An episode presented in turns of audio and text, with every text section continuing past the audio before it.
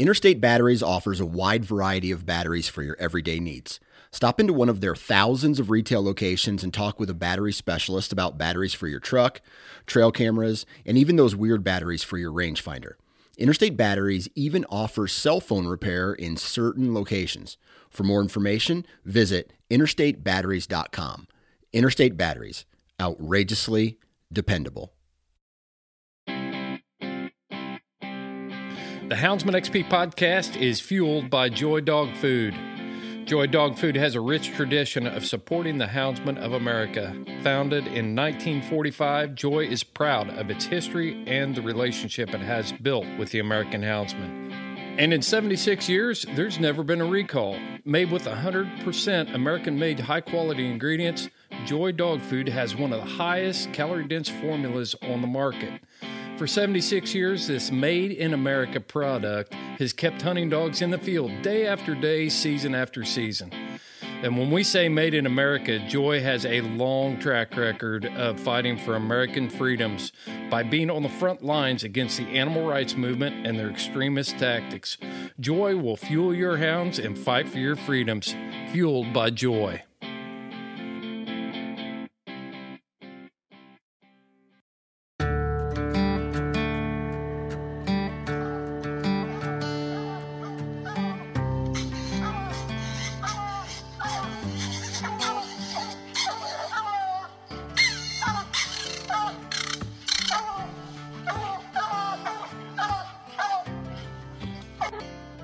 This is the Houndsman XP podcast.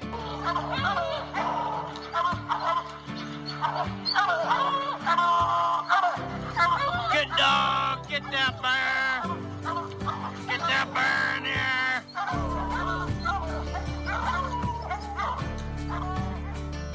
The original podcast for the complete Houndsman.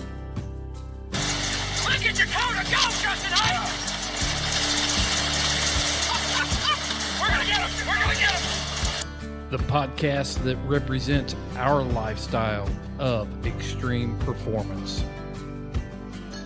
Get up there. Get him. Get him.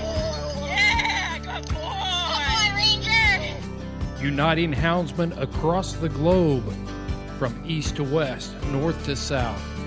You know, if you're going to catch a cat or a lion, you know, you have to have teamwork. We take you to the wildest places on earth. Yeah, so how many days how many days a week can you spend out there? as much as I can, to be honest with you. Anytime that I get, I'm I'm out there. Join us for every heart pounding adventure on Houndsman XP.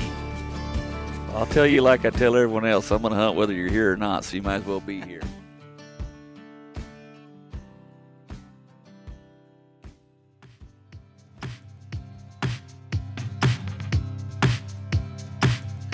Welcome to the Houndsman XP podcast. This is episode 330.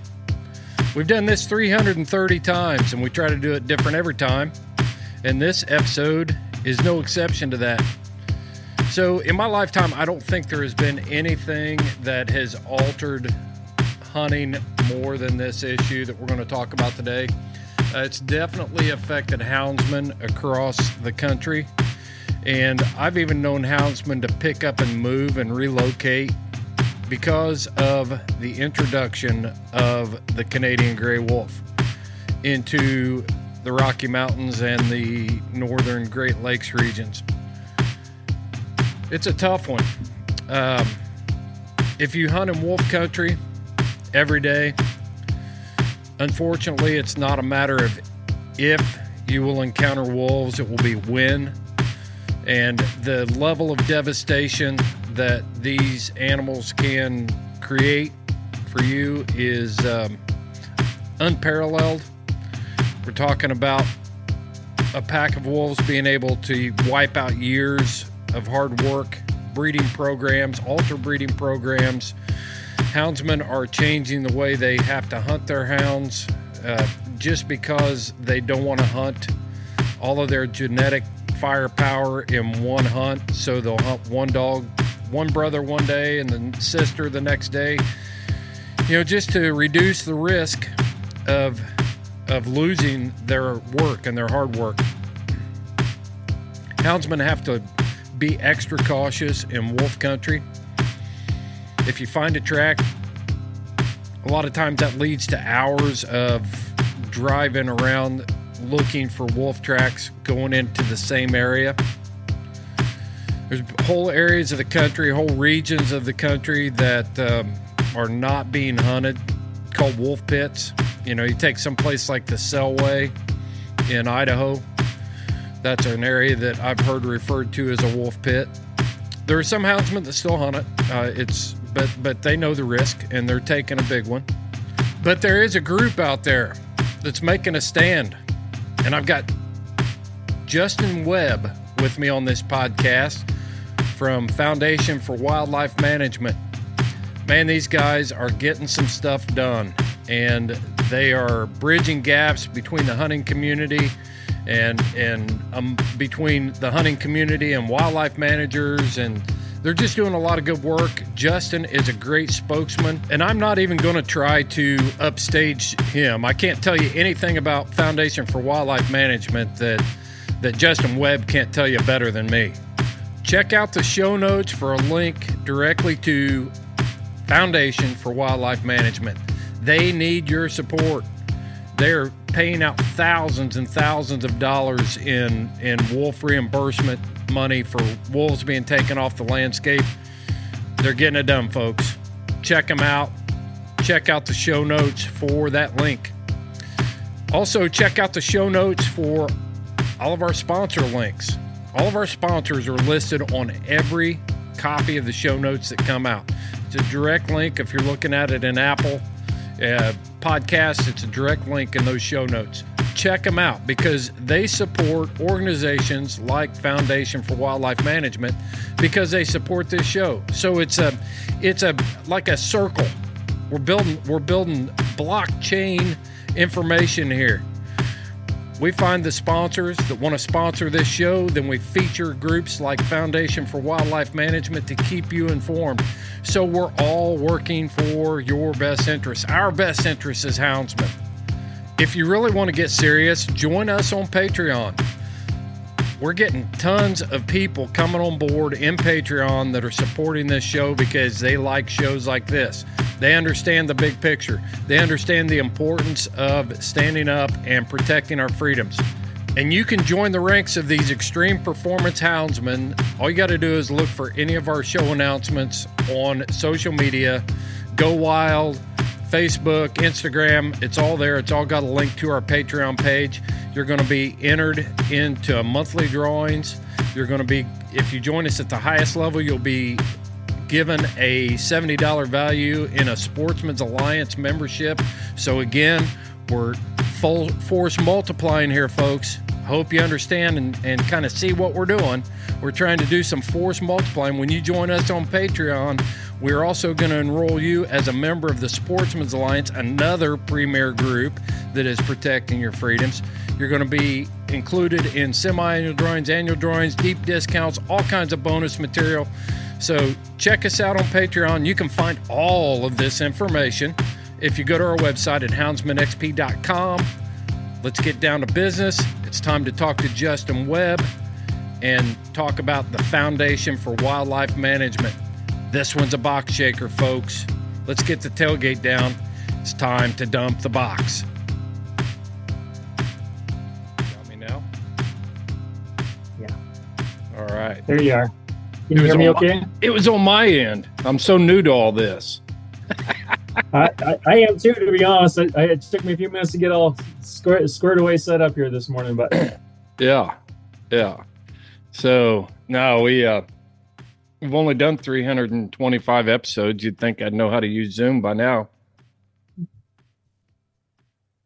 but that- that's definitely a whole lot more than when I've been on Zoom. I, I've only been on for a few meetings. Most of the time, I try to just do audio. Yeah. Yeah. Well, hey, it looks like you got a pretty good setup there. You in your office?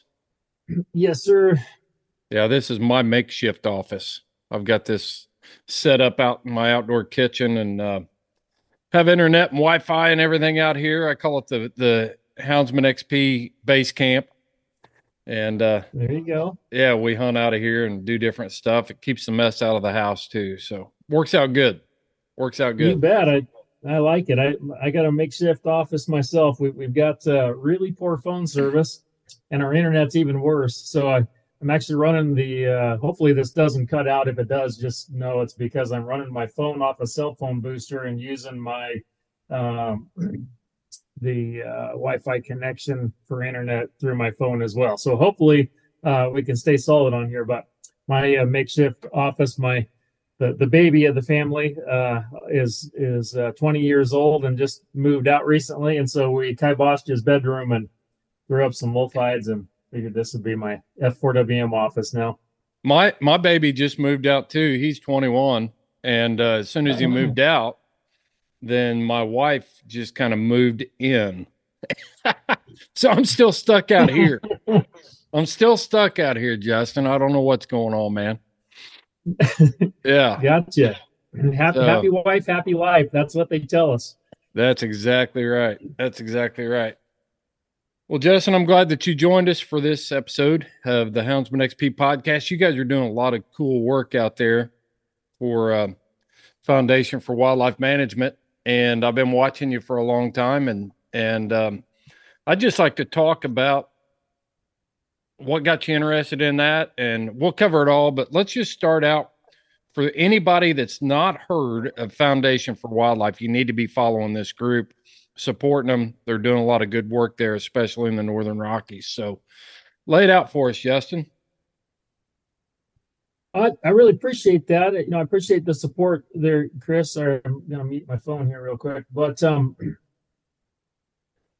what got us started down this road? Well, I'll tell you. Um, growing up as a kid, I actually had a wolf as a pet.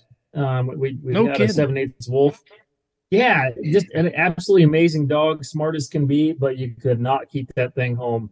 You know, it was uh it was a challenge and a struggle at all times, but um, very high spirited animal. So that Is being that said, is that I one of his up- hides on the back on the back wall there? Is that is no, that him? no, couldn't couldn't bring myself to do that. No, but uh, I, I'll say this though, you know, um, I grew up watching National Geographic, and I have always been amazed and just uh, enamored by wolves and and their behaviors and the dynamics of of wolves and wolf packs and different things. Then, you know, around I'm going to say 2008, 2009 what had gone from being a wolf track here and there when we were in the woods turned into there's wolf tracks in every drainage and Yeah. and then from that it went from it went from having a wolf track in every drainage to dead elk and dead moose in every drainage Mhm. and and you'd go snowmobiling up Lightning Creek out of Clark Fork, Idaho here, and what used to be the family adventure had turned into you couldn't go up there without finding a moose with his hamstrings chewed off and his innards hanging out his backside, still laying there in the ditch with his head up. Right. And and it uh, you know people started to really question what what is what is happening, what's going on here, and we just started to learn that wolves are not what we were taught them to be. And you know all, all of the thoughts about you know they only kill the sick and the weak and all these different things. I was actually working for the idaho department of fish and game doing waterfowl habitat management back in uh, the early 2000s and at that point they had a collared wolf that uh, they were tracking it had come over from Yaak montana and uh, it had come down through the the wildlife management area there that we were working in when they found her she was standing over a six point bull that was perfectly healthy prior uh, that she had just killed by herself and that was a real eye opener to me because I had always, you know, kind of heard how uh, wolves just helped keep the the ecosystems healthy based on the animals that they that they prey on, and and that didn't add up. It didn't Wolf, match. up. wolves change ri- rivers. Haven't yeah, you- right. Yeah, they they saved Yellowstone. They wolves Oh, saved yeah. Yellowstone. Single handedly. You watch the- Yeah, Yeah. yeah, Brought beavers back. Yeah, the, the beaver transplant program didn't have anything to do with that. No, the, no. The wolves brought them back. You know, I, I think I don't think you're too off far too far off base there, Justin, because I think deep down inside, you know, we've all got at one time had an admiration for the wolf. I mean, you look at some of the the sayings that that we've we've got out there, like you know, the strength of the wolf is in the pack, and you know, lone wolf, and you know, we've all tried to identify it sometime, and then now we're looking at reality and it's staring us right back in the face and we're like whoa. You know now it's almost like a dirty word. I don't want to use i used to use that saying the strength of the wolf is in the pack. I don't dare say it now because it's such a heinous dirty thing Yeah, I, I agree. It's really become, uh, you know, a negative to anybody who yes lives lives with wolves. Yeah. Um, absolutely so I'll share, I guess, when people started recognizing those issues and we started seeing uh, dynamics of elk herds changing uh, was probably the the biggest attention getter. Guys who were extreme backcountry hunters who hit it hard and were successful every year chasing elk started talking about how none of those bulls would bugle anymore. And, and Mhm. anytime they had bulls bugling, the wolves would show up and run them off. And and they were frustrated by that. And that led to all of a sudden there's no elk where we elk hunted. You know, you you could climb 3,000 feet in elevation to get into a backcountry basin that has had elk in it our entire lives, and elk don't live there anymore. You know, you, you'd find a set of running tracks going through there with wolf tracks behind it. So there became a lot of frustration, and and then after seeing the the mass killings, you know, there was a, a drainage in an area that I elk hunt. Um, a gentleman that lived up there actually found, I think it was 27 cows that were killed in one in one little drainage uh, Hmm. during a, a week and a half time, and and none of them fed on. Uh, All of them were just chewed up, and so locals started getting frustrated. And there was a, a, a close knit group of backcountry passionate elk hunters that said We've got to do something about this. And so when uh, we got our first season, I think that was in 2009, 2000. So the delisting was in 2009. We got our first season after that. That group thought that they were going to just forego their entire elk hunting season and just target wolves. And what happened was everybody went out and chased wolves and, and didn't harvest a single one. So fast forward, the end of that season comes around. They're they're having meetings and putting putting groups together and, and talking about what can we do, what can we do, and all of the research that that we had done said that trapping was the only effective means of actually controlling wolf populations. You know, they've been controlling wolves or, or working at controlling wolves in Canada and Alaska for generations, and so uh, they called up the only local trapper that they knew and said, you know, we'd really like to buy you lunch. You know, the outdoors community is not real social, and so that's a, a out Right. of out of the ordinary proposition, right? You get a phone call from from some strangers that say, "Hey, you know, we'd like to have you come into town and and uh, sit down and talk to us." they sat him down and and didn't beat around the bush. They said, "We need you to teach us how to trap wolves," and he said, "No," he said, "I I don't trap wolves." And the guy said, Well, do you hunt elk? And he said, Well, of course I hunt elk. I live in North Idaho. That's how we feed our families. And uh, one of the guys says, Well, then you're obligated. You're the only guy we know that knows how to get this done. You're obligated to trap wolves. And he said, You don't get it. I'm I'm obligated to feed my family. I'm obligated to keep the lights on at my house. He Mhm. said, This is going to cost you so much money, you won't be able to do it. And one of the guys said, Well, I just spent $3,000 chasing wolves this season. I skipped my own elk hunt to, to try to accomplish this. He said, I wish I'd have just given you that money and had you go take some wolves out where I hunt elk. And uh, from that, the conversation kind of turned to, No, we're, we're serious. What'll it take? We'll pay you. yeah And after some conversation, he said, you know, for 500 bucks a, a wolf, I'll at least give it a try. I'll run some some bigger steel while I'm bobcat and marten trapping. And they started laying money on the table.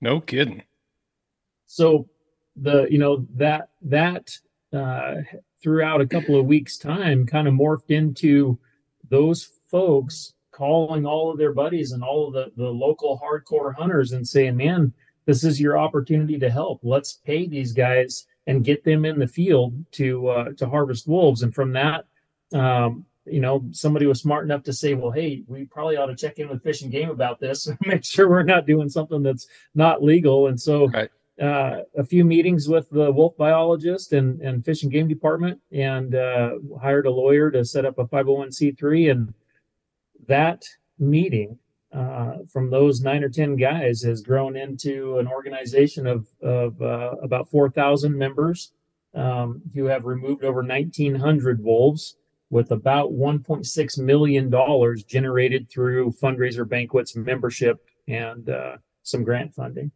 Man, that's a that's an amazing story, Jess, and I want to I want to really keep that going. I've got some questions though on some comments that you said. So y- you said that you mentioned that your research showed di- different information there. So how did you gather that research? What did that look like? Um, you know, was it just opinions of sportsmen, or was there some kind of actual data produced from research that you guys did? You know, I, I think it was a combination of of anything we could get our hands on. You know, there Mhm. there was uh, some contacts in uh, through some different forums such as trapperman.com.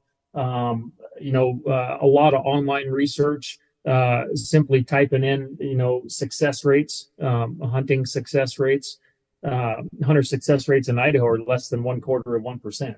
It's you know, it's it's profoundly uh, different in comparison, trapper success rates have been as high as 37%. We just Yeah. don't have very many trappers that, you know, can make that commitment.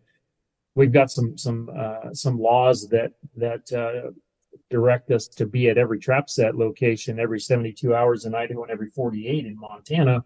And so it becomes a, you know, once you set a trap, you're married to that thing. And, and a guy, if you've got a full-time job, it's virtually impossible um, to Mhm. do. So the, you know, the research to answer your question, the research that was, that was done, we started reaching out to anybody and everybody we, we knew or could get a hold of that lived in Alaska or Canada where, where people had been managing wolves for, for generations. How difficult was it for you to find good research? Um, you know, we mentioned that video that came out a few years ago about wolves changing rivers. I mean, the the the the pro wolf keep them on the landscape lobby is strong and it's well backed and it's it's got a lot of influence in it and it even influences projects like that video that came out that wolves change rivers and single-handedly saved Yellowstone. So how Mhm. hard was it for you to find valid information and stuff and, and all that stuff that it takes to to you know start getting the attention of people because we'll get to where you guys are now but it's impressive go ahead So um, I, I don't think it was difficult at all. I mean, anytime you, you type in state game management agencies, you can look them up and and uh, request information on harvest numbers. It's Mhm. you know it's it's not that big of a challenge. but there Um, weren't you any know- harvest there weren't any harvest numbers though before 2009 except in alaska and canada right Exactly, exactly, yeah. So that was the only data that we had to go off of was Alaska and Canada. yeah so i'm looking at it and i'm thinking how in the world do you even get a head count you know a, a population dynamic study or anything that comes out of the states that's not massaged for you know uh, the gain of certain certain organizations and things like that out there Well, so I'll tell you a couple of things. Um, and this, we didn't have this information or we hadn't found it yet back then. But the the biggest go-to info that we have at our fingertips is the 2009 delisting rule itself, written by the U.S. Fish and Wildlife Service. Mhm. And, and in that, it cites different studies that started clear back in the 1970s. Those studies identified well, I, you know, people say, well, it's so hard to, to help somebody understand the problem because there's so much false information out there.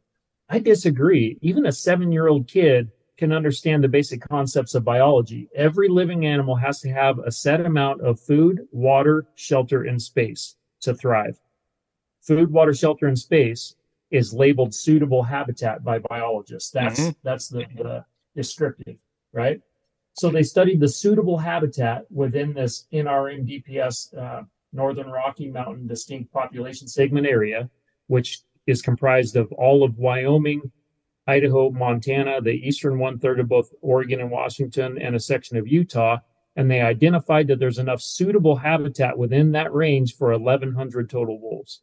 was colorado they- included in that Colorado's not included in that in that system. hmm So 1,100 total wolves in the entire system. They stated in that delisting rule that anything over 1,500 wolves in that area would cause chronic livestock depredation problems, and it would be forcing wolves to live where wolves don't belong in Mhm. unsuitable wolf habitat. and it said that they would also slowly deplete their own prey base, uh, namely elk is, is you know their their number one prey source. So knowing that and and trying to understand the dynamics of that and how that compares to um, you know what's been taking place over the last 10 years uh, it, that's kind of our ground zero i mean th- th- that's the basics of biology and what we keep coming back to. At that point in time though uh, back then we didn't have that information. We had not found that in the delisting rule yet. And so uh, we spent a lot of time just talking to people who had been trying to manage wolves in certain areas. Um, the it's sad the, these different videos i'll just use the, the yellowstone video as an example. Anybody who knows anything about let's just say hydrology as an example they talk about how uh, the woody vegetation was brought back because the elk numbers were decimated to a point to where they weren't you know feeding on all this woody vegetation and so therefore that strengthened the riverbanks Mm-hmm. for anybody who's ever worked managing a dam why is woody vegetation never allowed to grow on a dam dike because woody vegetation root systems create waterways and it erodes the, the river dike.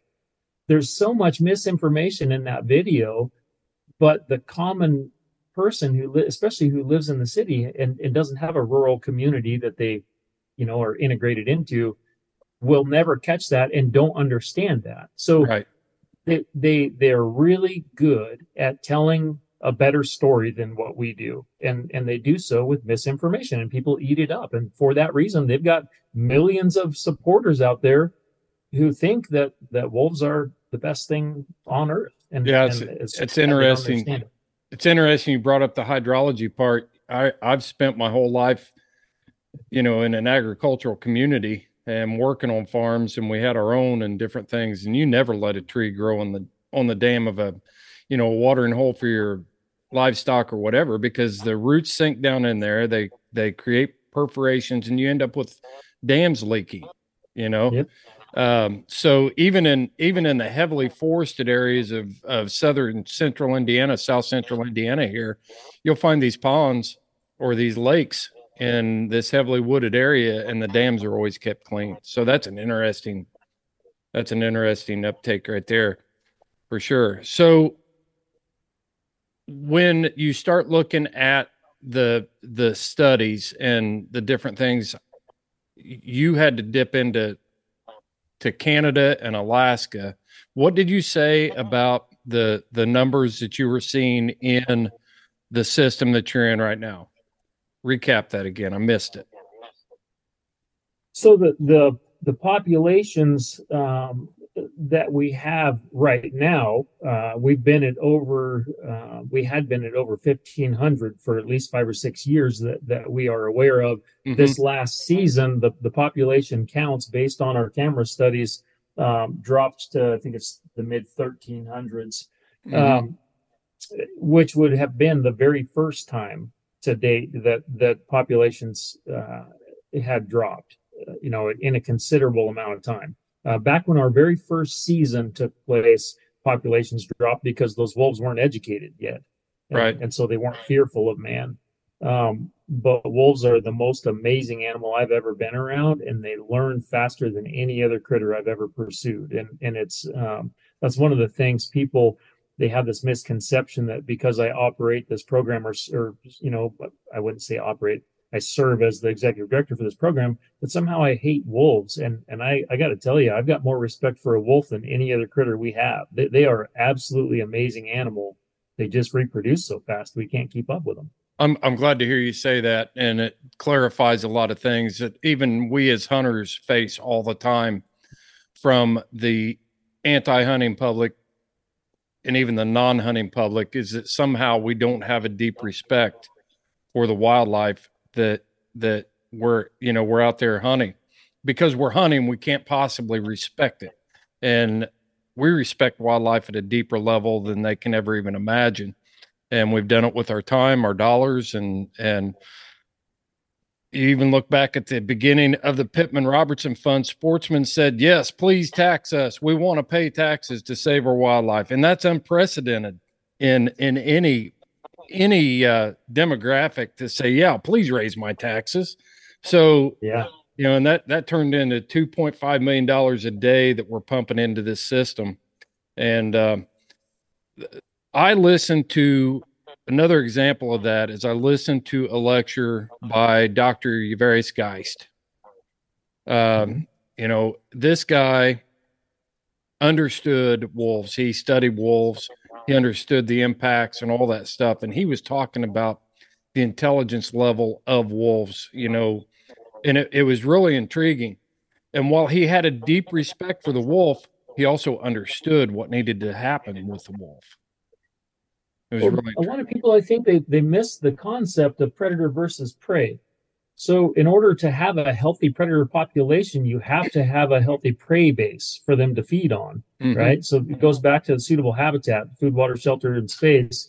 So w- most people don't seem to grasp the concept that that we've spent 130 years using what we call the North American model of wildlife conservation to build wildlife populations, maximize those populations for our enjoyment, whether that's uh, you know consumptive use or recreational viewing or or whatever the case. We have worked diligently. Sportsmen have have eh, through programs such as the Pittman Robertson Act Mhm. dumped millions and millions and millions of dollars and and spent years and years and years building these populations up. So we have this prey base now that's substantial. Then you introduce a, a apex predators such as wolves when we've already created balance through hunting uh, and and management work, and we already have uh, predators on on the landscape such as bears and lions. You throw the wolves in the middle of all that, and it tips the scale. And and what happens when those wolves consume the majority of their prey base? What happens to them? They have no food source. They die from disease and starvation. And so, unless we're able to manage the predator base, we can't have the healthy prey base that we have worked diligently to build. Um, Right. RMEF does a great job of, of uh, you know showing those examples. You know, back in in uh, I don't remember the the early 1900s, there was 550,000 elk. Now there's over a million, right? You- You know, the, there's the, this conservation effort that sportsmen have have implemented has generated the healthy numbers of ungulates that that we have today, and and allowing the predator base uh, to be kind of you know tipping the scales collapses that. Yellowstone's a prime example. There, there was 25 wolves or something that got killed coming out of Yellowstone last this last year because they had seasons expanded there in the state of Montana. Everybody's up in arms over it. Oh my gosh, you ruined Meltdown. Yellowstone. Yeah, absolute meltdown. Not a single person stopped to ask why those wolves left the park.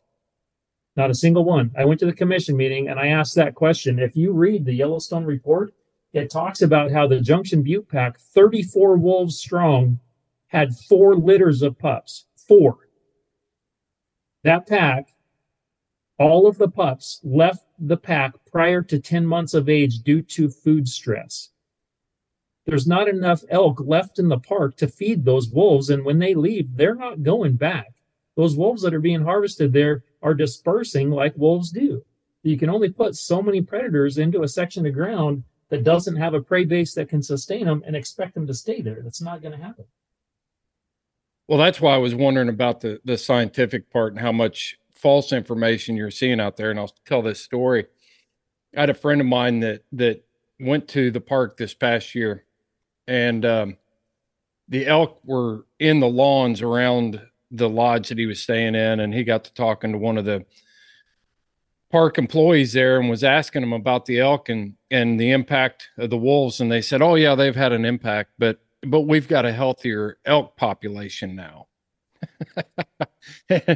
So this park employee had drank the kool-aid and was regurgitating some of the things he had heard and totally escaping my friend that the reason the elk were laying in the lawn is because they were using the lodge for a predator shield and I, I asked him, I said, how many of them had fang marks in their back in their hind ends and before they got there, you know, you saw the scarring and stuff. So th- the National Park Service is perfectly happy. I'm gonna make an assumption here because it's just my view, but you know, I think they're perfectly happy with having a few elk laying around the lodges where people can take their pictures and stuff like that, and then and then out amongst um, in the real wild places, then they're kind of turning a blind eye to the whole thing just due to political pressure. It's been such a weaponized issue. I've never seen a wildlife species that has been so weaponized as the wolf. Couldn't agree more. So the reason I wanted to talk to you, another reason I wanted to talk to you, for one thing, this whole thing fascinates me. You know, as houndsmen, um, obviously there's a real threat there with wolves. I know several of my friends who have lost hounds to wolves. Um, and that in and of itself is is a tragic thing that you know we grew up hunting hunting in these areas and now all of a sudden we spend the first part of the day looking for a lion track and if we come come across a wolf track then we're spending half of the day seeing if the wolf tracks have crossed out of there or if this basin's even clear so you've got that stress level but but do you have any information on what this has done to the established established populations of lions and bears in these areas where wolves have depredated the prey base? So, um, I I don't sadly I don't have uh, specific hard data to quote mm-hmm. for you. Um, unfortunately, uh, you know, lions and bears are are difficult to get population estimates on um, our lion population in the state of Idaho. We actually, our Eastern Idaho Houndsman Association got a $30,000 grant a couple of years back to collared lions specifically uh, in an effort to estimate what our population is. And, and that came as, uh, I'm not going to say as a result of, but kind of in response to the fact that the collar data on the elk that Fish and Game put collars on showed that lions took more of those elk that were collared than the wolves did. And so that kind of became this big public, oh, well, wolves aren't the problem, lions are. I've seen the same thing about black bear. Sure, you bet. You bet. And I think it's I think it's pretty common um I'm not going to say misinformation outright without having hard numbers and data to throw out there, but I can tell you this. A bear and a lion reproduce every second to third year, and they have one to two cubs typically. Wolves produce every single year. 30% of our packs are, are having more than one female bred in the pack. Mm-hmm. Uh, and so, average pack size of six, average litter size of seven, that's 14 pups per pack in a lot of those packs every single year. Mm. With just just doing basic math, what does it take in in genetically engineered dog food to feed one 100 pound dog through a year. That, that's a lot. I mean, yeah. that, that is a ton of food. So you start talking about having 20 wolves in, in each 250 square mile home range, and then break that down and compare it to the number of cats and bears that will even tolerate each other within a range that big. Right. And and the math doesn't add up. It, it doesn't make any sense to me. So back to the concept, we don't really have uh, you know um, a solid uh, estimate on what our populations are for lions. But I will tell you this a mountain lion that used to kill a whitetail a week and camp on it all week and feed on it all week. Now, when he kills something, the wolf packs have learned that they can run him off that kill super easy. Yeah. And just like every other cat and dog relationship, I think that those those wolves get a kick out of running cats to start with. right. And on top of that, uh, you know, now that lion has to kill four or five times before he gets a meal. And and one of the dynamics that people misinterpret, in my opinion, all of a sudden we've got mountain lions showing up in people's backyards all over the place, no different than those elk in Yellowstone Park. And I don't think they're there because they love eating house dogs or house cats. I think they're there because they don't like being pressured. And and the mm. wolves aren't willing to go there. Um, we've got numerous documented cases now where we've found bears that have been dug up out of their dens by the wolves in the winter months and, and killed. Um, I don't know how many grizzly bears that's happened to, but uh, I, would imagine it's some. There's got to uh, be some, yeah. Yeah, you bet. And and granted, you know, people will say, "Oh no, well, a mountain lion would kill a wolf in a heartbeat." You know, that there's all this. You know, sometimes, yeah, you, you get a couple of pups that, that tree a big tom. He's going to hang out there in the tree for a little bit, and pretty soon he's going to have enough. He's going to come down and kill one of them. Uh, can't agree with that more. But um, that being said, I just think that the wolves vastly impact the other predators on top of, you know, destroying those predators' prey base as well. You know, there's a huge amount of competition there. So, so I think everybody's pretty well dialed in on you know in today's day and age that wolves are bad. you know, especially in our crowd. You don't you don't have to you don't have to do too much work to find allies on that opinion. And um, so, tell us what the organization, what your organization is specifically doing. Some of the programs, what you've implemented, some of the results you've seen, how you've been received by by the government agencies who are responsible for controlling the wildlife, stuff like that. But let's start with let's start with how you came up with the name Foundation for Wildlife Management, because I think most people that haven't ever had a conversation with you simply look at your organization and say, "Oh, that's the organization that kills wolves." Yeah, you bet. So I'll tell you the name. It's an interesting conversation. Uh, most uh, sadly, a lot of people look at what our organization focuses on a lot of the time, and they think that we're a bunch of bloodthirsty redneck hillbillies that don't care about wildlife, and and they don't understand. So you're not blood. Process. Are you not bloodthirsty, or are you not redneck? No, but you are hillbillies, Both. right? All, all we, the above. All we the can, above. We can be hillbillies. Hillbillies is good.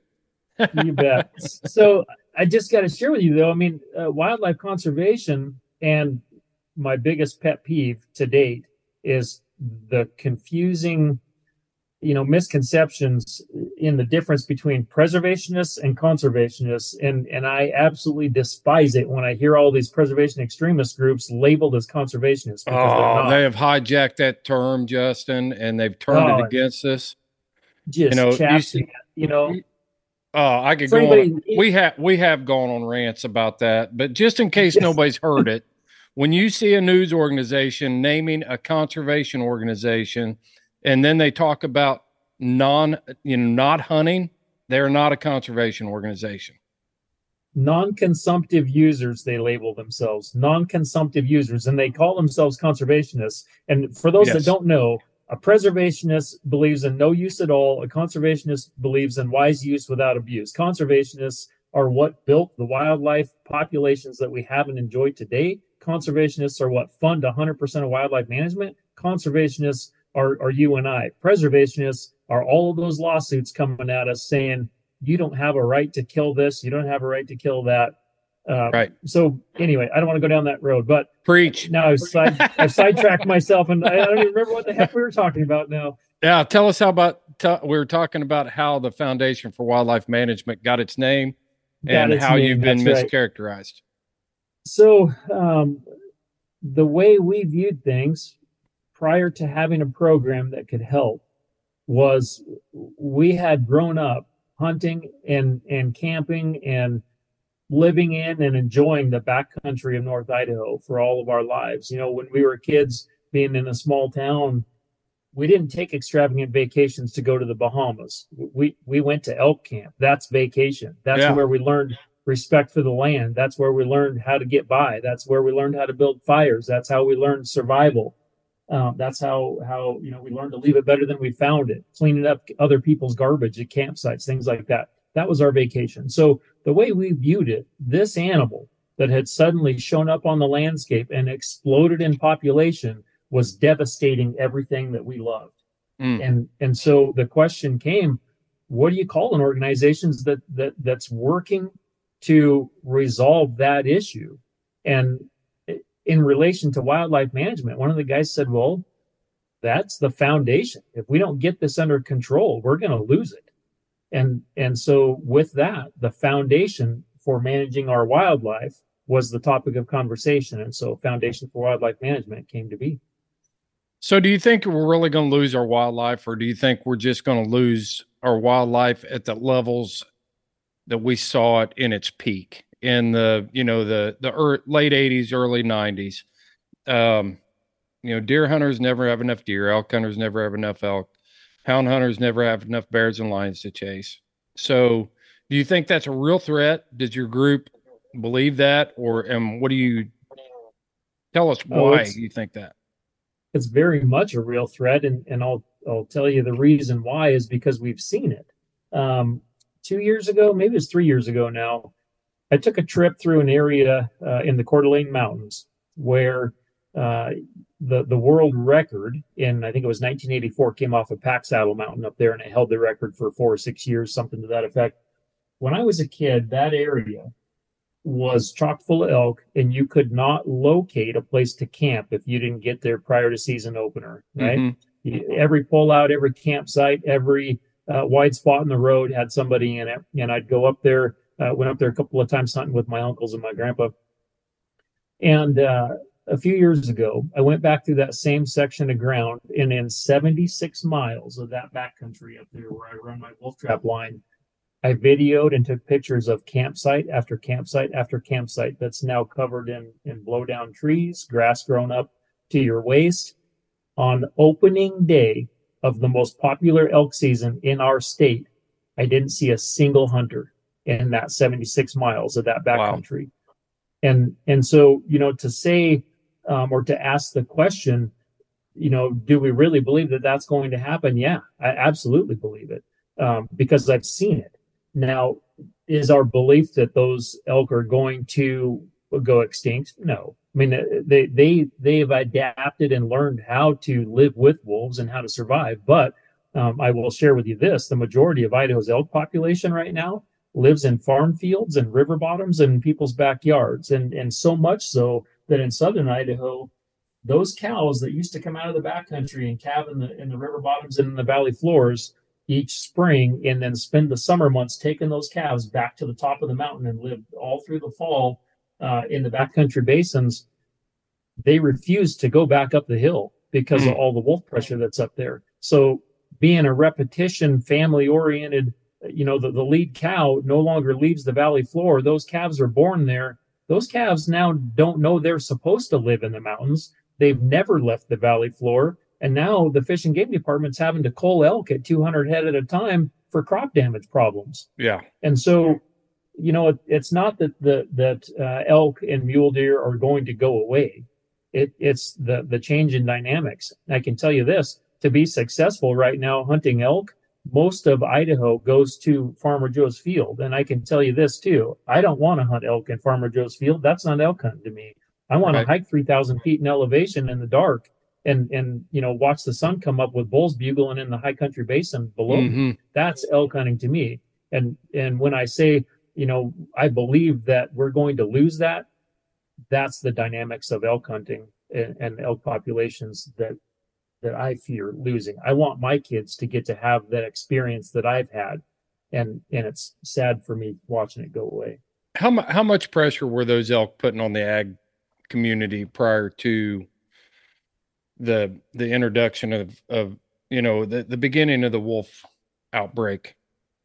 I would say very minimal. In fact, there's there's uh, vast portions of our state that had never had a crop depredation claim prior to wolves changing the dynamics of where elk live.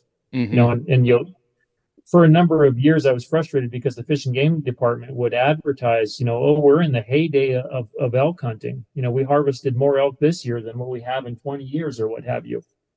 The parts that they would forget to tell anybody are that we open cow seasons that used to be four days during the month of October to start in August and run through February. Mhm. The part they didn't tell you is that the elk that used to be harvested in those high country basins are now being shot 20 at a time out of fields. You know, and so it's there's some some mis, misconceptions I, I would say in um, one of the arguments I hear all the time is, oh well, Idaho doesn't have any any wolf problems because you still kill the same number of elk. What are you complaining about? And they don't understand that the majority of those elk are being killed in areas that elk have never lived before. Yeah, and the problem that I see is you've got this propaganda machine going, or this uh, let's just call it spin, you know, eh, and and you're moving those elk into the the ag communities now, and they're doing that damage there. Well, the ag ag lobby is very strong, very influential, and so they're throwing up their hands and saying, "Hey, we can't have the elk mowing down our alfalfa and and all this other stuff." So whose desk does that land on? It lands on Fish and Game's. So they issue the depredation permits. You kill elk. Now you're still showing the same numbers you always kill. It's it's all this stuff has caused such chaos, not only for the elk hunter, not only for the farmer, but in government. You know, right now I know that that you know mountain lions are taking a lot of the heat, and they've lifted quotas and different things in the state of Idaho because the outfitters are upset because they don't have the numbers that they need. So, you know, to be able to sustain their operations. So it's a bigger issue than just you know one piece of data. You got to look at the whole picture and put all the pieces together in order to really understand what this is. It's not just a war on wolves and it's not just it's not that simple. It's not. It's it's extremely complicated. There's so many different uh, aspects to the conversation in regards to just elk alone. Uh, you know, and I'll give you another example here. So, in all this time of of working through conservation to maximize our ungulate populations, we now have you know Rocky Mountain Elk Foundation doing huge expanses of controlled burns and plantings and all these things to create winter range habitat for elk mm-hmm. that used to come out of the backcountry basins and and they would winter on these prime you know now uh, man-made prime winter habitat areas. The wolves run through there and push those elk off of there. That that generation of elk has learned that this is our food source this is where we live in the winter months. Now those elk have been run off of that the not only were the conception rates based on pressure from wolves during breeding season lower than what they had been previously because every time an elk bugles it's a calling card for the wolves and they come right, right. in there and run them around. But now those same cows are forced to, to live through winter on on less than prime winter habitat. Many of those cows abort their fetuses. Now the whole elk herd is no longer living on that winter range habitat because every, the wolves have figured out that's where the, the food source is. And so they pressure them off of it. Now we've got elk scattered all across the countryside, living in deep snow where they're having to, you know, fight, right. struggle their way through the winter months. And then on top of that, wolves can run on top of the snow and the elk can't. And right. so, you know, when they come into to an area like that, they knock elk down left and right, and and then they go about their business. People think all right, even from sportsmen, I hear, oh, well, wolves are evil and they just want to kill everything. And I disagree with that. If I took my chocolate lab that's never been in, in a, a farmer's field into a field filled with sheep, and one of those sheep took off running and I didn't correct him, what would he do? He'd chase it down. That's mm-hmm. what they do. It's a canine instinct. When something runs, they chase it down. When they catch up to it, they chew on it. They don't know what else to do. Well, he didn't run it down because they didn't feed him this morning. He ran it down because it ran. It's no different with wolves. When they run those elk down, it's not because they intend to kill them. It's because it ran. And, and their triggered instinct, you know, being a predator is to chase. When they catch up right. to it, they chew it up. When it falls down, well, he didn't chase it down and kill it because he didn't just eat the elk that he killed yesterday. He's already full. He's not hungry, and he goes about what he's doing. So that kind of dynamic it happens all the time. And I, you know, yeah. I don't think wolves are evil, and I don't think they intend to kill any of that stuff that they kill, other than when they are hungry. You can tell a big difference when you find a, a wolf kill that they have killed for food and they're hungry. There's not a speck of flesh left on that carcass. You know, everything all the way down to the hock is is consumed, mm-hmm. and they do a very good job of cleaning it up. But then you find, you know, one day I found six moose in one drainage that had the noses chewed off, the innards pulled out the backside, and not one time that year did that wolf pack come back and feed on any of those moose. So you know the dynamics of of uh, the wolf issue, just like you said, it's it's vast and there's a lot of different aspects to it, and and you know yeah we get the people get the impression that we're just crying wolf all the time because wolves do have such a large impact on everything in their ecosystem. And there's a reason that U.S. Fish and Wildlife Service said we only have suitable habitat for 1,100 in this system. Mm-hmm. And, and being at over 3,300 now for numbers of years has had a devastating impact across the board. No doubt. No doubt about it. So it's a complex issue. I, I'd like to know how your region up there managed to get that wolf season implemented because our friends up in the Great Lakes have been very unsuccessful, have continually battled. Out of still, Michigan still doesn't have a season. Wisconsin's had a season. but they've battled back and forth whether or not they can actually, you know, how they can implement it and and different things like that. So I'd like to talk about how you ended up with a season and help our friends in the Great Lakes region give them some tools to figure out how to how to get that established up there because it's my understanding the Great Lakes uh, population is greater than than any other region in the in the country. Yep, agreed. So I, I'll share this with you. Um, there's a political aspect to this conflict and issue that I think uh, we are very blessed in the political realm of our state, in in that we, you know, a lot of our legislators are part of the ranching community. Mhm. A lot of our, uh, you know, a lot of our state reps um, are we're, we're, we're more of a rural community. You know, our, our main population hub is Boise, and and uh, it's not that big in comparison to a lot of places. So Not yet. Is it still the number one growing city in the country? It is, sadly. Yeah. Yeah. Things are changing rapidly for sure. But that being said, you know, having that political climate, I think, is a huge benefit. But I'll tell you this when we first started seeing all those changes and we started going to the fish and game department and, and begging for their help and saying, you know, we think that we can get this done, we can help solve the problem. Um, if you'll just give us the tools and the seasons to be able to do it. So, we would write up uh, in the first couple of years we wrote up these big extravagant proposals for extending trapping seasons for extending hunting seasons for al- allowing us more tools. And they were gracious. They'd come and meet with us. They'd hear us out. Um, they'd sit and talk with us and they'd say you know guys we, we understand the concern. We understand the problems. We really appreciate all your efforts. It's nice to see you guys all all you know putting your minds together. But there's no way we could implement all this stuff because the Idaho Trappers Association would never support this. After hearing that the second time, I was frustrated because we worked really hard on trying to identify ways that we could increase our wolf harvest to be able to hopefully control their numbers.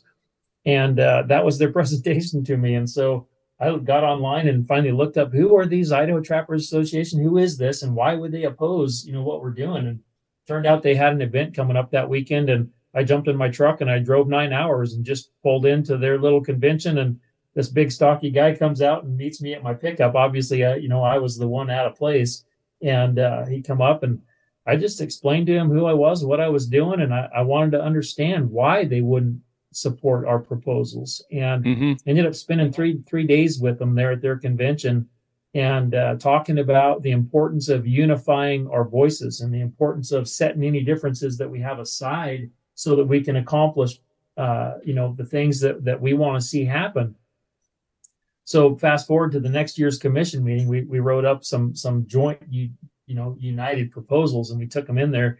And i'll never forget this my own commissioner uh, we walked up to him rusty and i did together. That that individual ended up being rusty kramer from the idaho trappers association. He has now gone on to become the uh, president for the idaho trappers association as well as being on the board for the national trappers really great guy. But uh, we've been working together um, for a number of years now. But next commission meeting, we walk in there, and my own commissioner says, "Guys, you know, good job.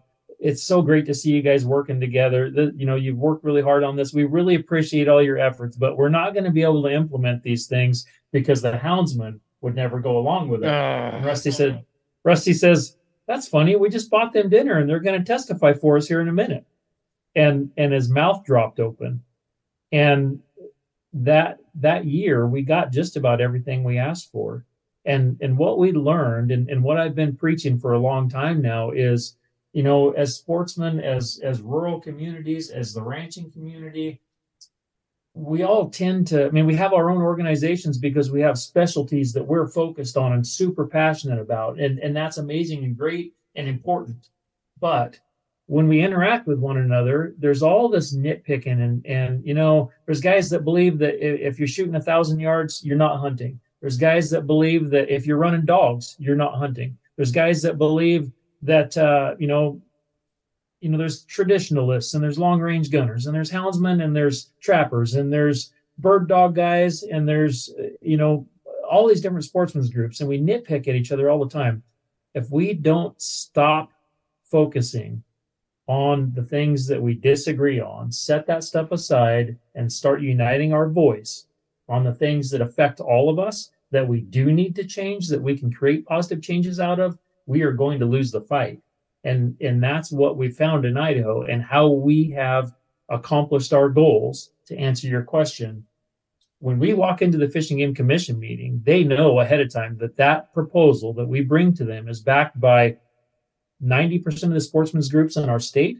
That's backed by the Farm Bureau, the cattlemen, the wool growers. It, it has profound effect. When you walk into a commission meeting and say, I've got 600 members and, and this is what we see, and we, would like to see some changes, it's a whole lot different than when the director of government affairs for the Idaho Farm Bureau walks in and says, I'm here representing 180,000 Idaho families. Right. So guys get out of their chair to come shake our hand and welcome us to the meeting. It's it's a whole different different perception and and a whole different dynamic because we we've already vetted our proposals through the largest, most profound organizations in the state, and we come united. If there's things that we can't all get on the same page for, we'll try to to uh, make concessions and and give and take. It's it's a some lengthy conversation sometimes, but in my opinion, that's what's allowed us to create the positive changes that were needed. We we have built the the most liberal wolf harvest seasons on the continent outside of Wyoming's predator zone, where very few wolves take up residency to start with. You are speaking Houndsman XP Gold right now. We have built this whole show after that message right there, Justin. You know about breaking down bar- barriers, bridging gaps. I don't want to hear that you can't work with deer hunters or deer hunters. You just need to go communicate. Uh-huh. You, I, you know, you guys are showing firsthand that you can break down the uh-huh. barriers and you can unify uh-huh. around the important things. We don't have to agree on all the small issues about whether or not we agree with this type of hunting or that, but we better darn sure well get on the same page when it comes to the big issues and support each other and and if you look hard enough you can find ways even to support people on their small issues houndsmen need to find ways to to get involved and work with other people. We talk about breaking down tribalism all the time. So beautiful message, well put. Thank you. It's something I, I mean I'm I'm pretty proud of that that concept of what we've been able to build, and you know, and, and I, um, I don't want to put the I don't want to give a message that somehow I led that charge because that's not the case. This has taken an army of people who are willing to set our differences aside and and get down into the nitty gritty and say, you know what, we know we need positive changes here, and and I know we may disagree on this, this, or this, but by golly, I support you. And you know what? By the way, I'll be at your fundraiser banquet this weekend, and I'm going to come stand next to you when you get up and present uh, something that's important to you. When the houndsman community says, you know what, we've got um, too many lions being taken out of this section of ground, and, and we need support to try to, to make sure that we uh, are not over harvesting. We're standing there shoulder to shoulder when it comes time. And and it, you know it's a give and take. Being willing to support one another is vital to our cause. We've had a lot of houndsmen in the beginning said, "Gosh, you know, we understand you want to kill wolves, but we don't want to have our dogs caught in traps uh, you know, in the backcountry every time we turn loose. And so we don't want you trapping in the early months before the winter flows, you know, before the snow flies and you got to fight the, the, freezing conditions. Right. And over time, uh, you know, we've been able to help them understand we kind of have two choices. Uh, I work as a hunting guide for an individual, an outfitter who makes the majority of his of his uh, income for the year running lions. And talking about and, uh, you're talking about Leon. Yeah. We can give And, Leon uh, we can give Leon a shout out. Leon Brown. Leon Brown with, with Clark Fork Outfitters. That's Great guy. I, I uh, grew up with him, went to grade school with him, and uh, I've been guiding for him for the last few years. But, um, you know, one of the things that people have really come to realize is you got two choices. You can risk having your dog get pinched in a trap and have have a tender foot for two days, or you can risk turning your dogs out and hearing those wolves howling Oh, and trying to physically get your body between those hounds that are outrunning you three times as fast as you can move right. uh, in between your your your hounds and that pack of wolves and Yeah. and there's you know uh, i'll share the story leon will probably kill me for this but uh, i ran into leon on the mountain one day I was going in to, to pick up to check traps. I ended up catching a couple of wolves that day, but uh, I was going in to check traps, and he comes blowing around the corner in his pickup, just hauling butt, and he slams on the brakes, and he and he um, he says, you know, I I turned my dogs out and I got wolves howling and stuff, and there was tears in his eyes, and uh, there's nothing that'll melt a man's heart faster than hearing wolves howl it, when Yeah. they're dropping in on a good pack of dogs, and it I've- it uh, you know the, anyhow just just sharing. There's Some so the- much that, that we can do to work together to solve those problems. some of the most devastating stories I've heard from houndsmen. These these guys are hardcore. I mean, real tough, tough individuals. Um, are the stories about losing hounds? You know, it's it's more than just. It's it's more than just the fact that they've lost the hounds, something that they have worked so hard to develop and and um, train and put their passion into it, but they're losing it to a system that they don't uh, that they can't rationalize. Why did this have to happen? You know? Yeah. and and that's that's the frustrating part. So you really get you get a huge outpouring of emotion when you see that for sure. So i had a question and you're doing such a great job of of laying this out for us justin that i kind of lost my train of thought but i think probably one of the things you could talk about a little bit would be how our friends in the Great Lake region approach this issue because they're facing the same things. I know people that aren't hunting in the UP of Michigan anymore because of, of wolves. I know some people that are still there and they still hunt. Uh, but I know several that are like, nope, I don't go there because of the wolf population and and there's nothing being done. So how can can people begin right now to to resolve this issue? Before you get there, I remember what it was and it goes right along with what you you were talking about. Would you rather go to uh, a commission meeting or go hunt an elk? Would you rather go to a fundraising banquet for an organization that you know the houndsman that you don't run hounds, or would you rather go to your kids' ball games? Um, you know, s- something that you're passionate about. I think all of us know the answer to that. So Yeah, you, you bet. I, you know, sometimes the job gets a little stressful, and somebody will be giving me some grief, and you know, that I, I'd be lying if I if I said I was too big a man to have the thought cross my mind of, you know what, I would much rather be fishing, or I'd much rather be watching my boy wrestle right now, right? You know, I would much rather be at home with my wife.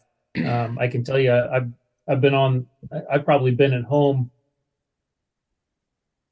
nine days, maybe ten since the first of the year um, Mhm. and and the rest of that time's been sitting in a booth or at a banquet or at a legislative session or sitting in the in uh, the fish and game uh, commission meetings uh, for both Idaho and Montana, or you know going to to meetings, uh, doing podcasts, um, you No know, wonder traveling around. no wonder you're stuck in that little bitty room in the house. The door's probably locked from the outside.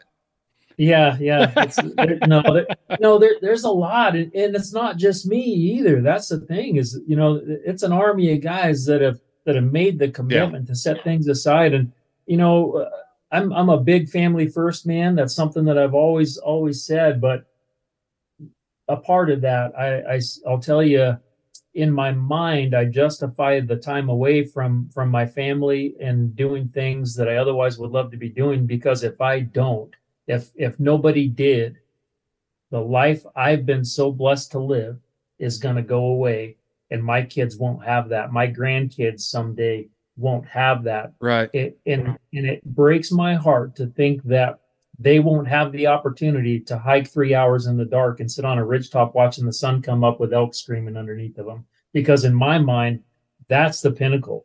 That that's you know so much more than than the 350 bull or the you know the the 20 inch bear or whatever it happens to be.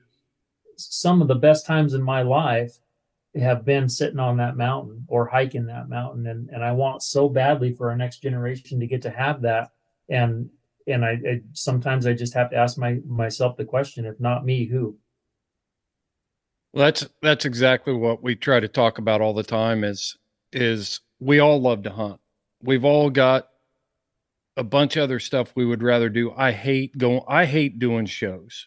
I you know, I just I have to go. I know I have to go. When I was working full time, that was part of my job, and I'd get assigned to go to the boat, boat sport and travel show, or you get assigned to go to this show, and I I developed a real dislike for doing that. So now, running this podcast, going to those meetings, going to those conventions. I went to so many convention. It was all just you know verbal grease and fluff, and the the big guys getting up and when this is when I was working professionally. Their opportunity to give get up and give themselves a big pat on the back and and also maybe throw you a crumb or two and say, "Oh yeah, and you guys did a good job too."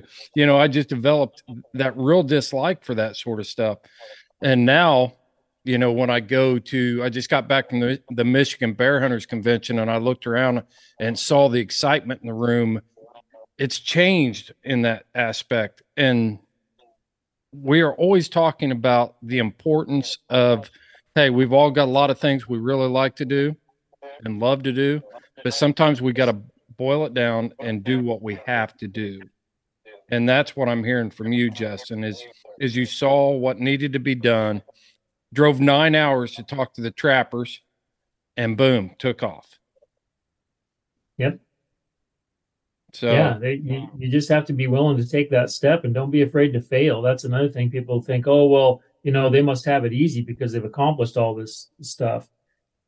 I what people don't ever hear about are the proposals that we put forth that get shot down. The proposals that we show to the director of fish and game, and he says, "Guys, we can't do that yet. This is you know this is X Y Z problem. This is going to uh, produce um, you know this could potentially cause us to lose our bear baiting permits on federal land. Yeah. You know, there's a lot of lot of aspects of what we're doing.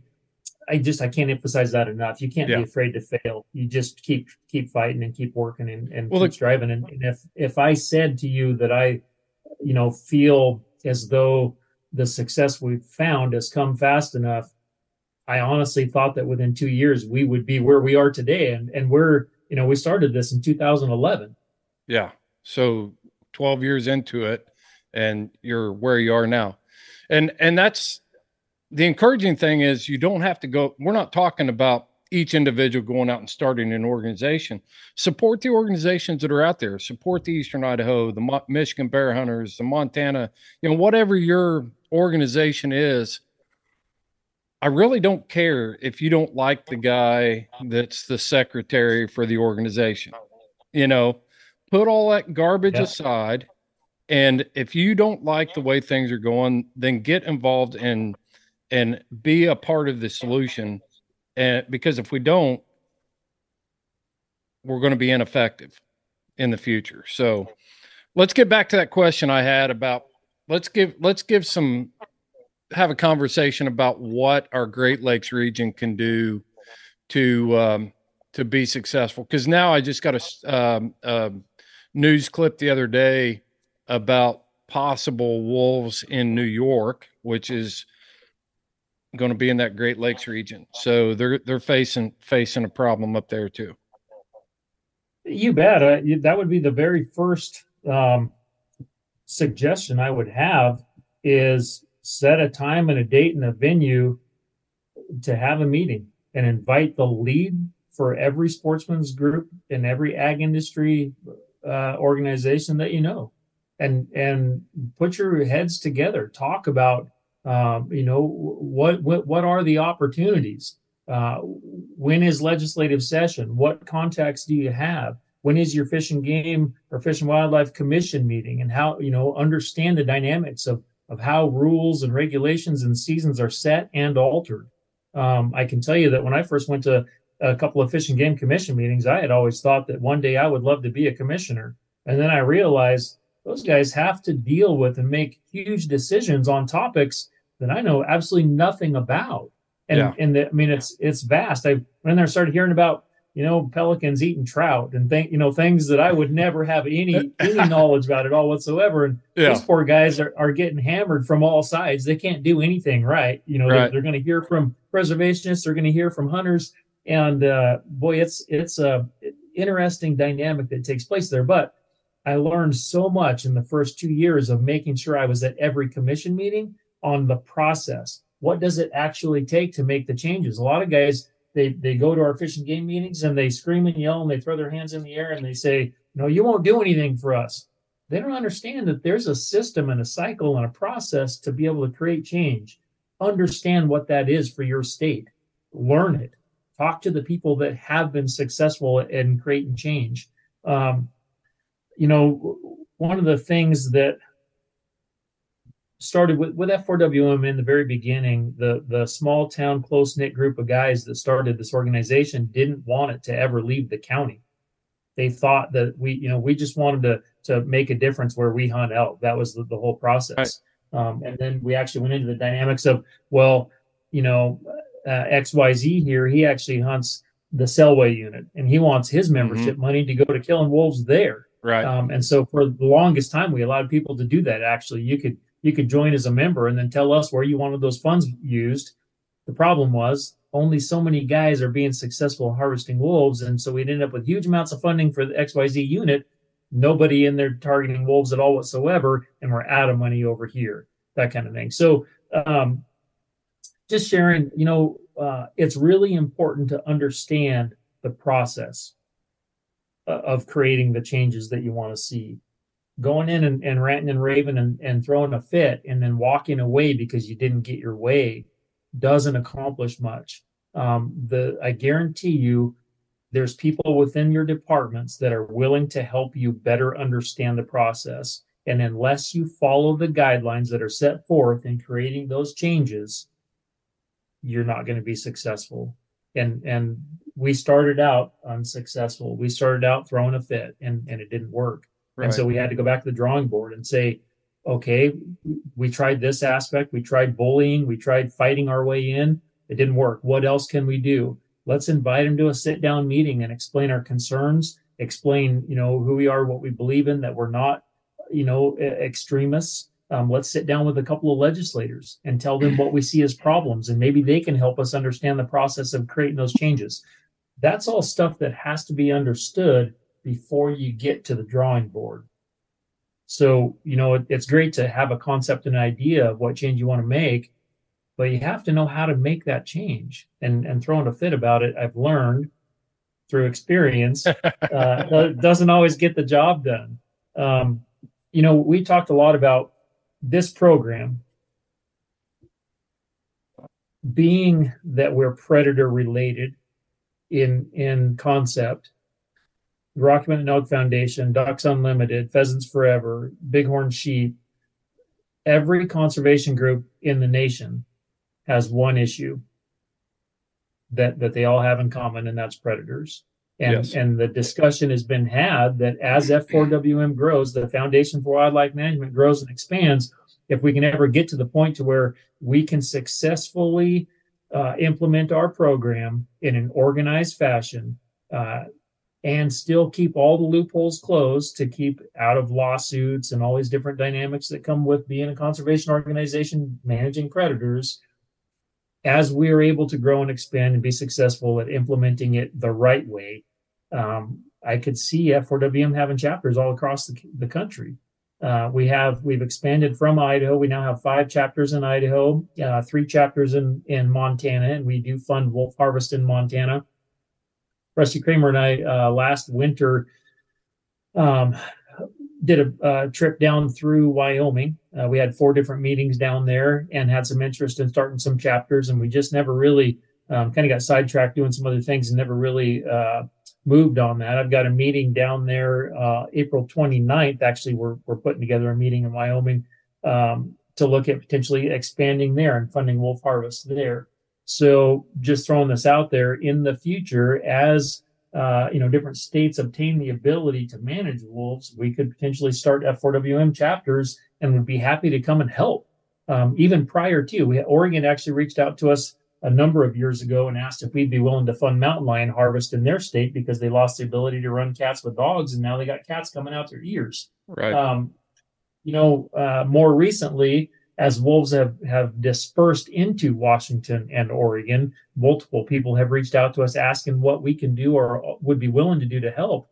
And uh, I challenged Oregon here this last, um, I guess it was back in December at the, uh, there's a couple of folks um, from Oregon that were at the NASC Summit, the National Association of Sportsmen's Caucus uh, Summit uh, over in Bozeman, Montana. We were just talking about it. And I said, you know, if you guys want to start an F4WM chapter for no other reason than to educate people, um, we'd be willing to do it. We just have to put together a meeting. I'll come give a presentation on what a chapter looks like, how we operate, what our focuses are, um, and we can talk about that. But it doesn't have to be F4WM. If somebody's willing to just step up and start working to unite your sportsmen's groups and and start learning the process of what does it take to create change, whether that be seasons, tools, uh, you know, legislative rule. Uh, there's there's a lot of different dynamics in each state that make up what positive change requires, and and you have to understand that to to make it happen.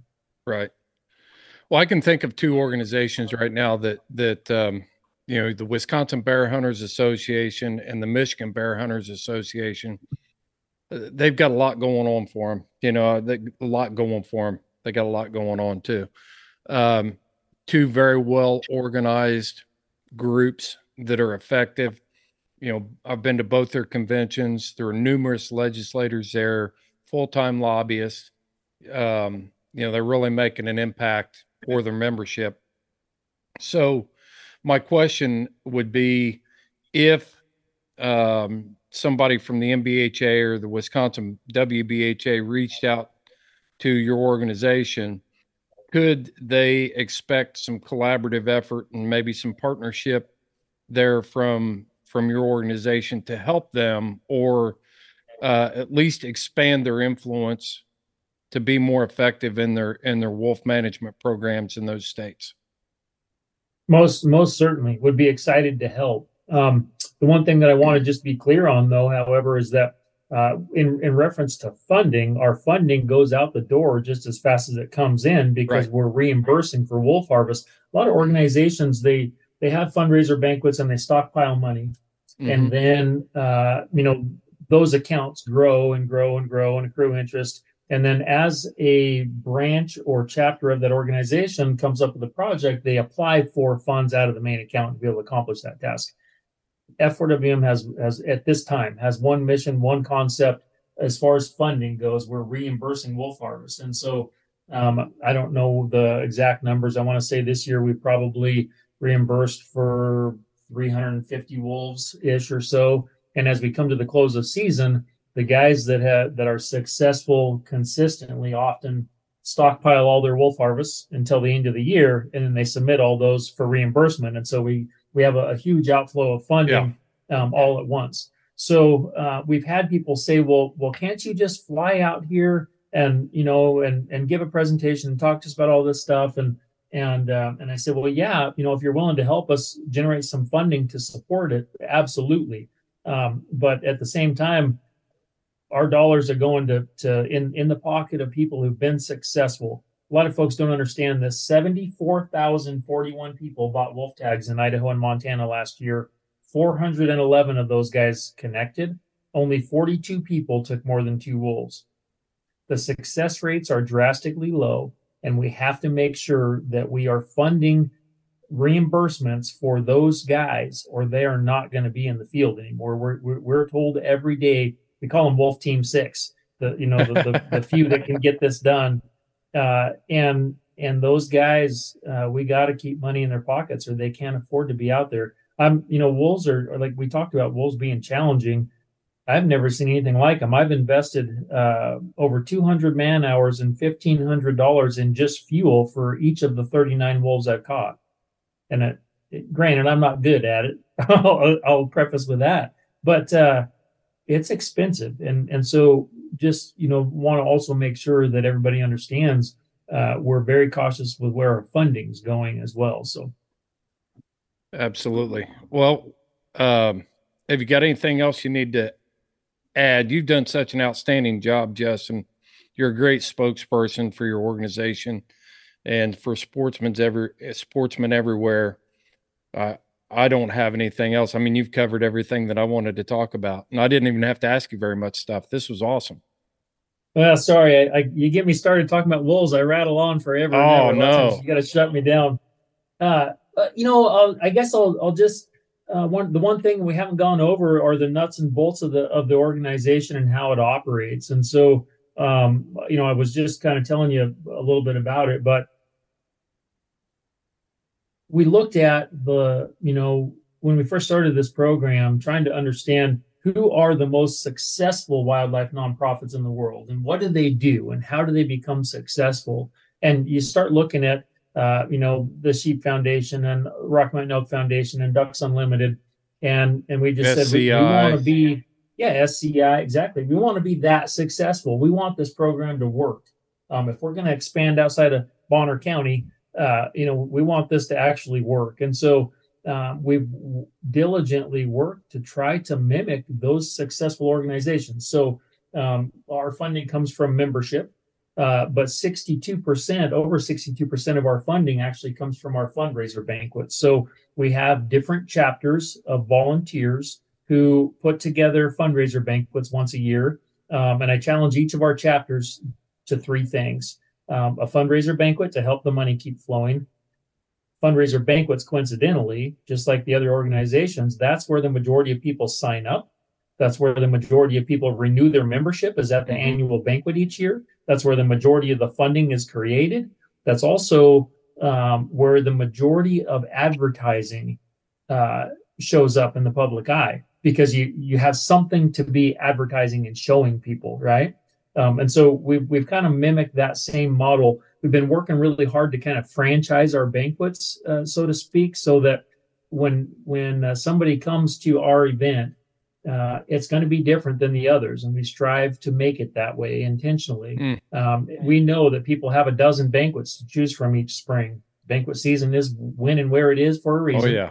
and uh, we, we work really hard to put on a good show. Um, I can tell you, there's been numbers of times that the wildlife display at our banquet, I would have far surpassed the amount I paid to go to the banquet just to see the wildlife in there.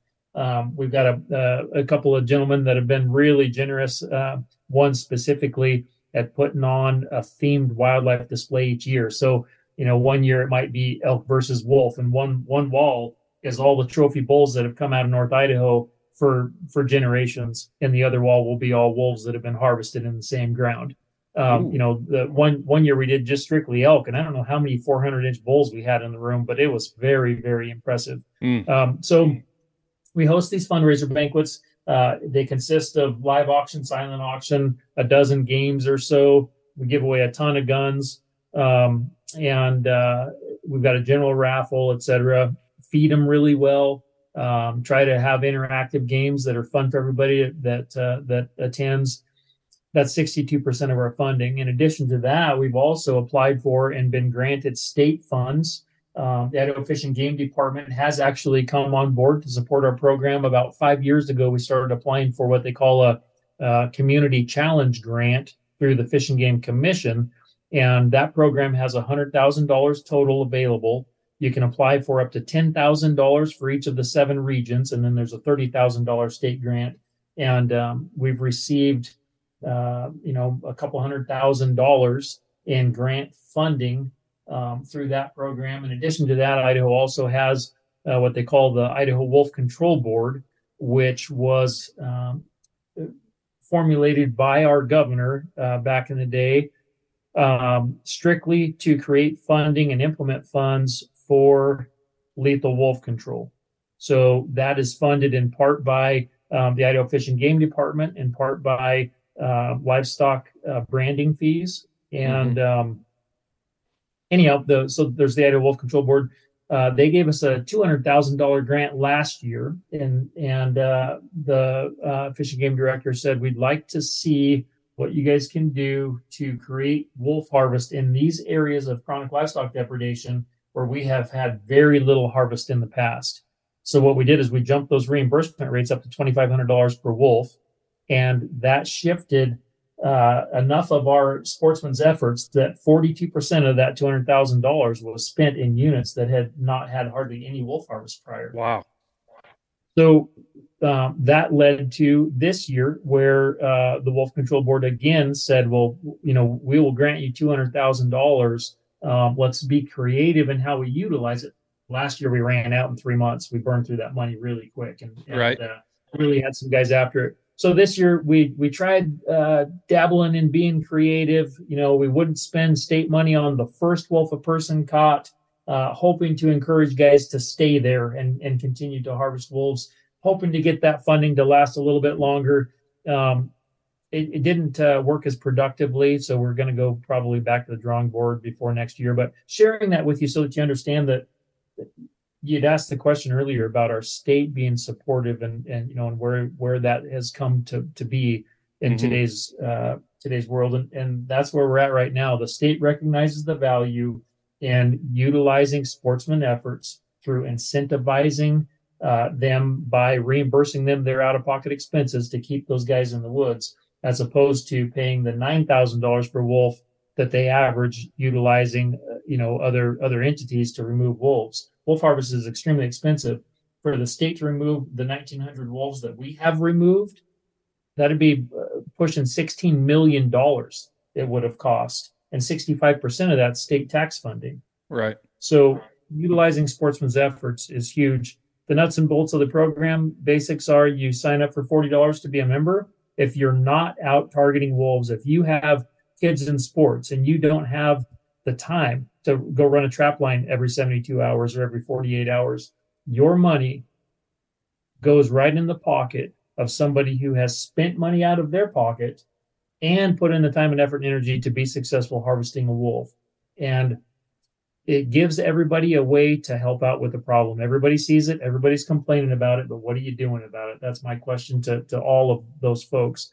As a person who's targeting wolves, your $40 membership entitles you to be reimbursed for your expenses up to the max allowed and you, you harvest the wolf. So once you're a member, you harvest a wolf, you send us a copy of your Fish and Game check-in slip. Um, so in Idaho, it's the big game mortality report which shows what unit you took the wolf out of, proves that it's legal harvest, uh, gives us some documentation and a way to police that a wolf was actually taken. Um, in the state of Montana, they call it a wolf harvest registration form, same concept. You send us that and a copy of your expense receipts. We write you a check, you keep the wolf. We've done that over 1,900 times and have never missed a payment. Nice. Well, I'm looking it up right now as you're telling this about membership. It's right on your website.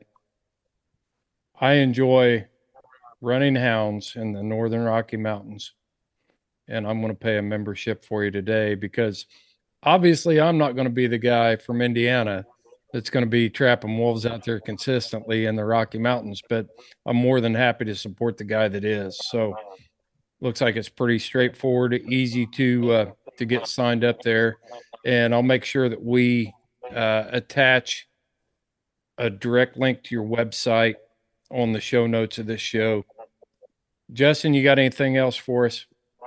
No, sir. I think I probably rattled your off long enough. I, I, I just uh, am very, very appreciative for the opportunity, Chris. I, I appreciate you reaching out and and uh, thank you so much for for your support. And um, I don't know- we can do to support you. Let me know. I just don't know of any other any other project that has changed the way houndsmen hunt than the explosion of the gray wolf population.